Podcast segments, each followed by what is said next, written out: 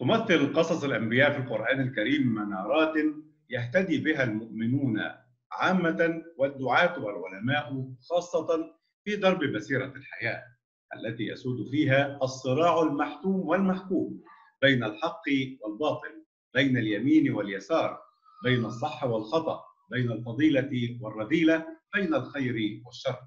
ولما كان الموضوع شائقا وشائكا حق علينا أن نفتحه في هذا الشهر الفضيل من خلال هذه السلسلة الطيبة التي تأتيكم تحت عنوان أحسن القصص والتي يسعدنا أن نكون فيها ضيوفا على صاحب الفضيلة العالم العلامه فضيلة الشيخ الأستاذ الدكتور عمر عبد الكافي. السلام عليكم ورحمة الله وبركاته. وعليك السلام ورحمة الله تعالى وبركاته. ورضوانه يسر الله وبارك الله فيك بعد هذه المقدمة التي أتت توا من وادي عبقر فما شاء الله تبارك الله.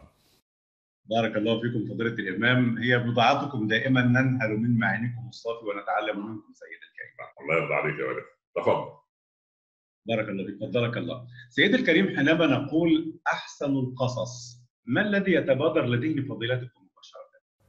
أحمد الله رب العالمين وصلاة وسلاما على المبعوث رحمة للعالمين سيدنا محمد صلى الله عليه وسلم وبعد. أحسن القصص إذا كان هناك قصص حسن فهذا هو أحسنها. هذا في الجملة الأولى. في الجملة التالية لا يكون الشيء حسنا إلا إذا كان صادقا. فإذا كان أحسن فهو أصدق لأن قائله هو أصدق القائلين سبحانه وتعالى. الأمر الثالث لأن أحسن القصص جاء في كتاب لا يأتيه الباطل من بين يديه ولا من خلفه.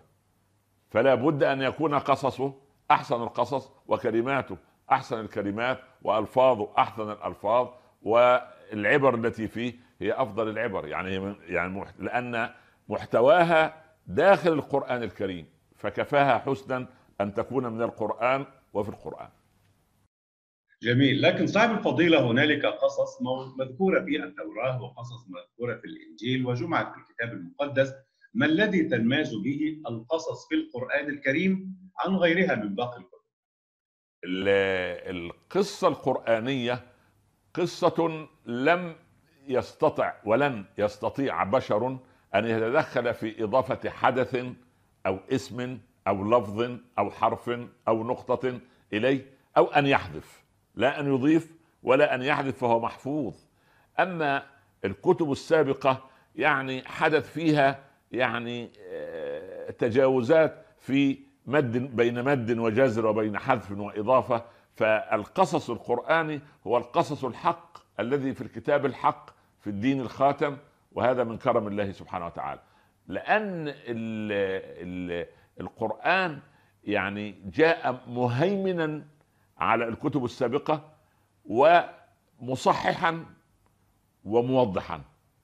فهو لم ينفصل بقصص ولكن تميز أنه لا يستطيع إنسان أن يضيف إليه أو أن يحذف منه. تمام. يعني بداية أو بادئ بادئ مقرر أن الله سبحانه وتعالى لا يسأل عما يفعل وهم يسألون، فلماذا لم ينزل تعاليمه؟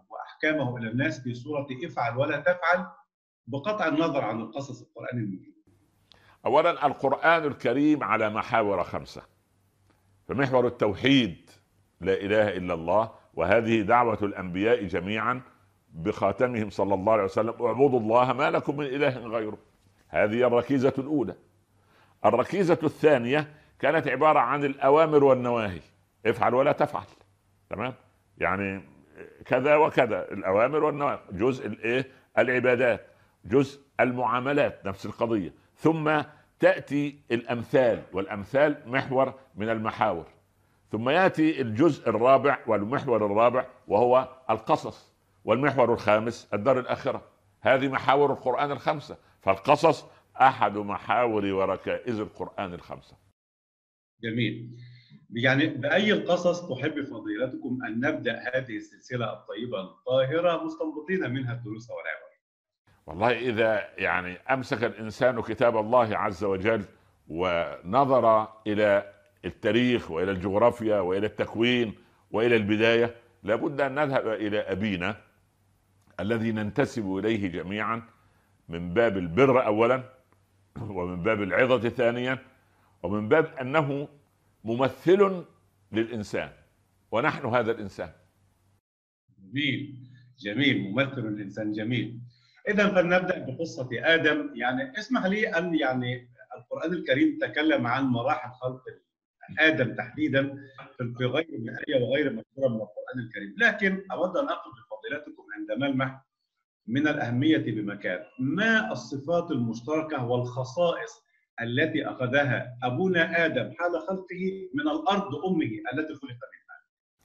اولا الأرض التي خلق منها آدم عليه السلام أرض فيها خصائص عجيبة ووجب على الإنسان أن يأخذ من هذه الخصائص. اولا اسمه آدم من أدمة الأرض. تمام؟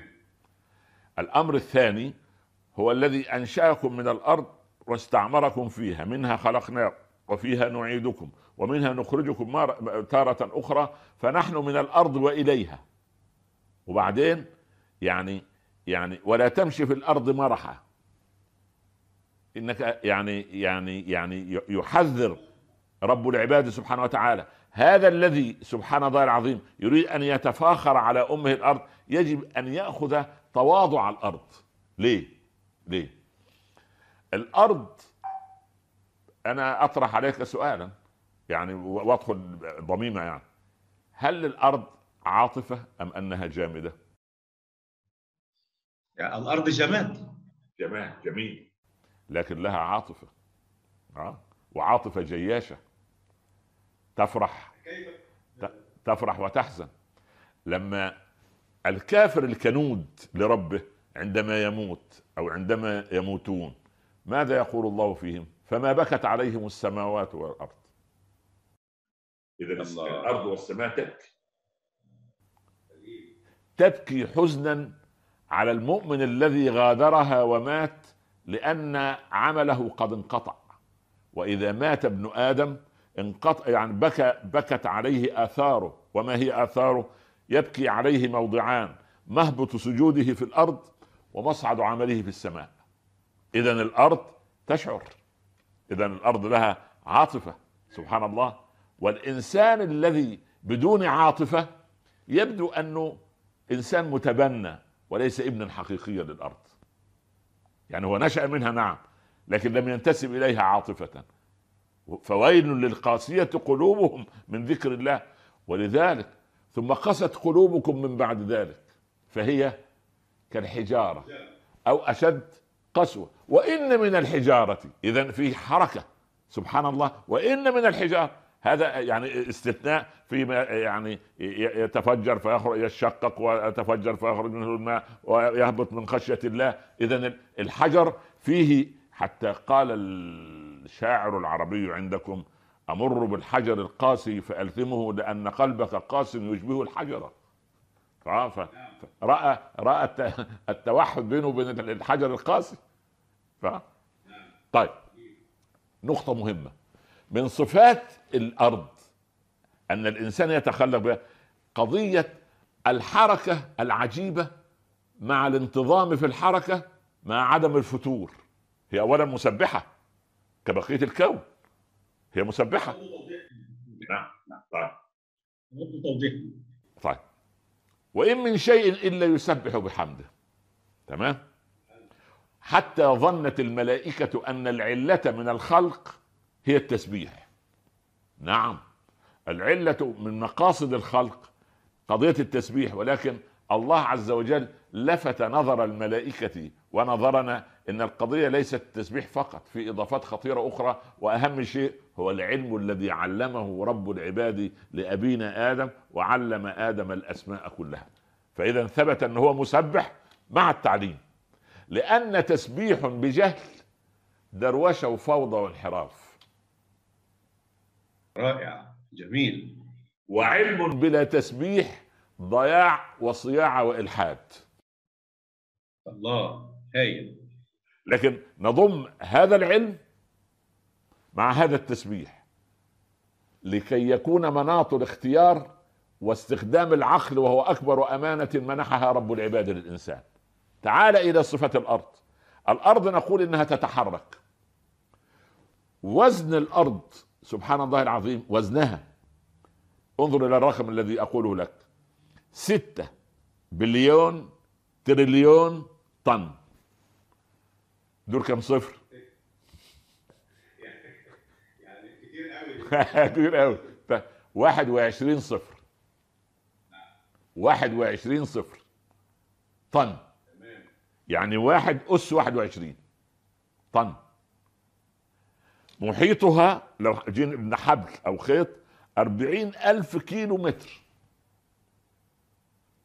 ورغم هذا الثقل رغم هذا الثقل ليس لها أعمدة تحملها.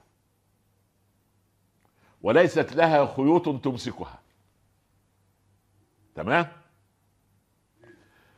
وت وت وتلف حول نفسها وتمشي تسير يعني بسرعة 26 كيلو متر في الدقيقة. وحول الشمس آه وحول الشمس بسرعة 30 كيلو متر في الثانية. الله أكبر. وهي والشمس تنطلقان في اتجاه لا يعلمه إلا الله إنما ثم بعض العلماء اللي ربنا فتح عليهم من علماء الفلك وغيره تتجهان في, في, في استقامة سريعة بسرعة 230 كيلو متر في الثانية. يا أسرع من الصواريخ عابره للقارات يا مؤمن ال- ال- الصاروخ أسرع حاجة أظن تا- تا- 8 كيلو متر في الثانية. يعني كده سبحان الله. المهم أن هذه الأرض رغم هذه الحركة لم تأتي يوما وبطأت حركتها وقالت أنا قد تعبت أنا أريد أجازة أنا زهقت من الناس. ولذلك هي وبقية الكون كل يوم فيما ورد في الحديث تقول السماء كل يوم يا رب دعني أنزل كسفا على ابن آدم لقد أكل من رزقك وما رزق وما أعطى شكرك. وتقول الأرض يا رب دعني أبتلع ابن آدم لقد أكل من رزقك ولم يشكرك. والجبال دعني أطلق على ابن آدم والبحار تقول دعني أغرق ابن آدم أكل من رزقك ولم يشكر لأنها مسبحة. ولما تشوف الكائنات وابن آدم نسي التسبيح تغار الأرض على وحدانيه الله. فاذا هي في حالة ثورة على ابنها الذي نشأ منها ورغم ذلك ورغم ذلك هي تنضبط في هذه الحركة. لم تتأخر لم تأخذ سبحان الله تنطلق بهذه الصورة من السرعات ثم يأتي جاهل مأفون العقل ملحد مريض العقل يقول أين الله؟ واثبتوا لي وجود الله. كيف يعني س- سيدي الكريم إذا كان آدم قد خلق من الأرض فلما لنا نرى هذا التمايز والتغاير بين أبناء آدم؟ هذا حليم وهذا طائش هذا عالم وهذا جاهل هذا متهور وهذا فيه أناء. لما اختلفت الناس وطينتهم واحدة؟ لا طينتهم ليست واحدة. أليسوا من الأرض جميعا؟ هو من الأرض بس الأرض ليست جنسا واحدا ليست عنصرا واحدا. ابن آدم لما حلل كيميائيا وهيستولوجيا تشريحيا وفسيولوجيا وكده. سبحان الله. وجدوا أن فيه كل عناصر أمه الأرض. الحديد والمغنيسيوم والقصدير وال- سبحان الله. تأتي إلى ابن آدم. تجد أن انسانا صالحا وآخر طالحا. إنسان عصبي وإنسان هادئ. إنسان حليم والتاني متمرد. وهكذا. ليه؟ يا جبريل اجمع لي قبضة من بقاع الأرض. فجاء جبريل بقبضة من عينات من الأرض. فجاء الناس على قدر الأرض التي أتوا منها. إحنا الناس العوام في في الفلاحين وفي الصعيد وفي البادية يقول لك إيه؟ فلان ده زي حتة الذهب صح؟ فلان ده زي إيه؟ قطعة الذهب. ليه؟ أو فلان ده والعياذ بالله تعمل فيه معروف خمسين سنة ولا يطمر فيه. إيه القضية؟ اللي عملت فيه المعروف خمسين سنة ولم ينتج ثمرة طيبة ده جاي من قطعة رملية. لو نقلت إليه مياه البحار والمحيطات والأنهار وماء الغمام والسحاب الهتون لن ينتج حبة ثمرة واحدة ولا شجيرة واحدة لأنه يمتص الخير ولا يعطي الغير. هذا تربة رملية. واحد تاني جاي من حجر ناري مجرد أن تعمل له كده بس. يهب فيك. سبحان الله. واحد آخر سبحان الله كلما دخل في محنة خرج بعد المحنة أفضل من قبل المحنة لأنه من قطعة ذهب لا يتعرض لفتنة النار إلا إذا خرج ذهبا ابريزا خالصا 24 قراطا. وهكذا.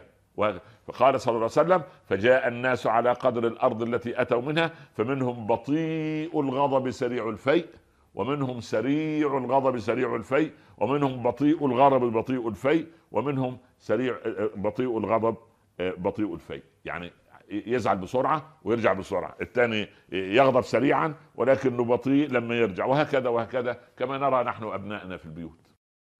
طيب. إذا كان السجود لا يجوز لغير الله سبحانه وتعالى فلما أمر الله سبحانه وتعالى الملائكة بالسجود لآدم ولماذا هذا السجود؟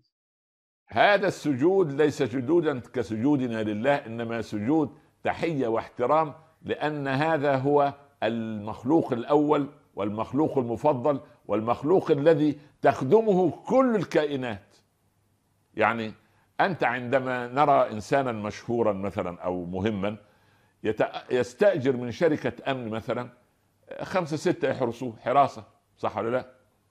طيب. الحراسات دي الله يرسل علينا من عنده حفظة. قال يحفظونه من أمر الله؟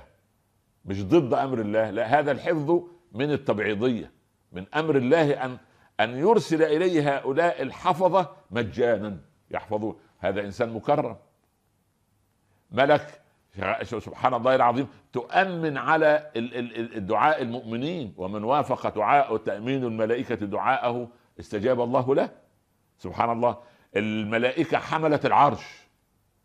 يعني يستغفرون لمن في الأرض رغم أنهم حملة العرش. يستغفرون لمن في الأرض. هذه مهم. في ملك الحسنات وفي ملك السيئات.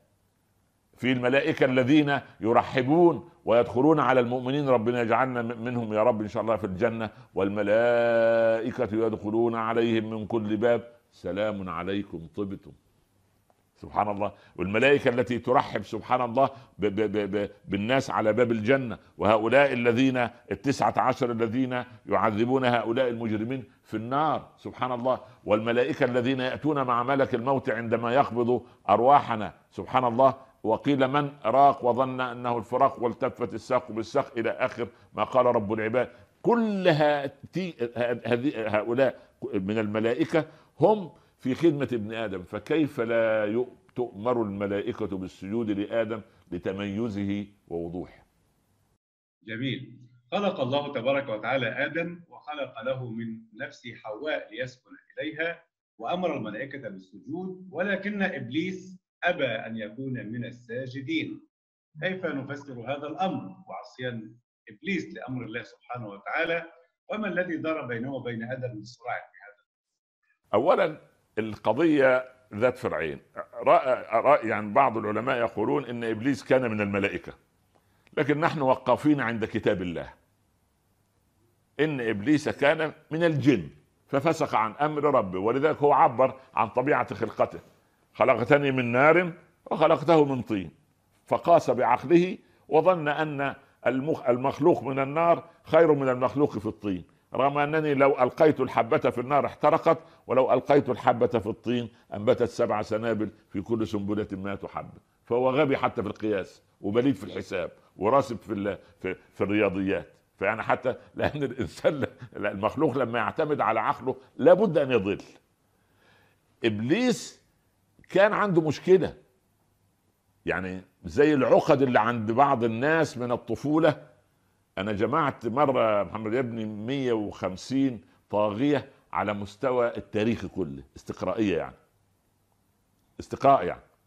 النمرود فرعون كده وأنت ماشي يعني تمام؟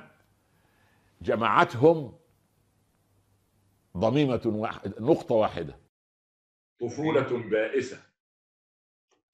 طفولة بائسة. طفوله بائسه الله أكبر. فيبدو أن إبليس كان عنده طفولة بائسة.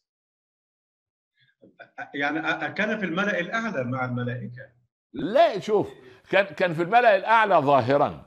كان في الملأ ظاهرا. فلما لما نزلنا على الاحتكاك الصحيح وانكشفت الأمور سوف ترى إذا انجلى الغبار أفرس تحتك أم حمار. طلع اللي جوه ها ما انت أخوك حبيبك يظل حبيبك ويحضنك ويلتزم اول ما تدخلوا في موضوع المادة والميراث و...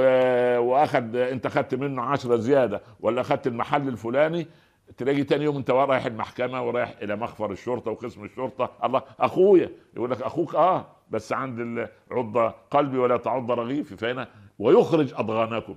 فخرجت ضغائن إبليس على أبينا آدم ولكن في الصفحة الأولى. ولكن للأسف عند الصفحة الأولى يقول المخرج إن الحلقة الأولى قد انتهت. طيب يعني عندي سؤال إذا أذنت في عجاله سيد نعم. يعني أدخل الله تبارك وتعالى آدم وزوجه الجنة وضمن له ألا يجوع فيها ولا يعرى وألا يظمأ فيها ولا يضحى وحذره من أن يأكل من شجرة واحدة. فلماذا سمع آدم كلام الشيطان وأكل من الشجرة؟ اولا نحن نعلم أن الإنسان عدو الأمر. قال الحسن البصري لو أمرنا بالجزع لصبرنا ولكن أمرنا بالصبر فجزعنا. هكذا. وأكمل البصري كلامه لو نهي الناس عن فت البعر لفتوه. لو نزل أمر إياكم أن تفتوا البعر. لا نقول نفت سبحان الله. فآدم يعني للأسف الشديد يعني وثق أن إبليس صادق ولذلك هو أقسم له هو أقسم وقاسمهما إني لكما لمن الناصحين. وكان أبونا آدم يقول ما ظننت أن أحدا يقسم بالله كاذبا. وبعدين زين له القضية ولتزيين القضية دي عايزة تفصيل. يعني إيه اللي يخليه اللي يخلي أبونا آدم يترك أوامر الرحمن ويدخل مع مزالق الشيطان؟ أمر غريب صحيح.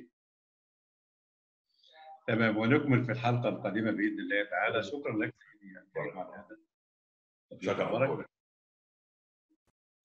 مشاهدينا الكرام مستمعينا الأعزاء نأتي وإياكم إلى نهاية هذه الحلقة في برنامج أحسن القصص. نشكر حضراتكم ونشكر باسمكم جميعا.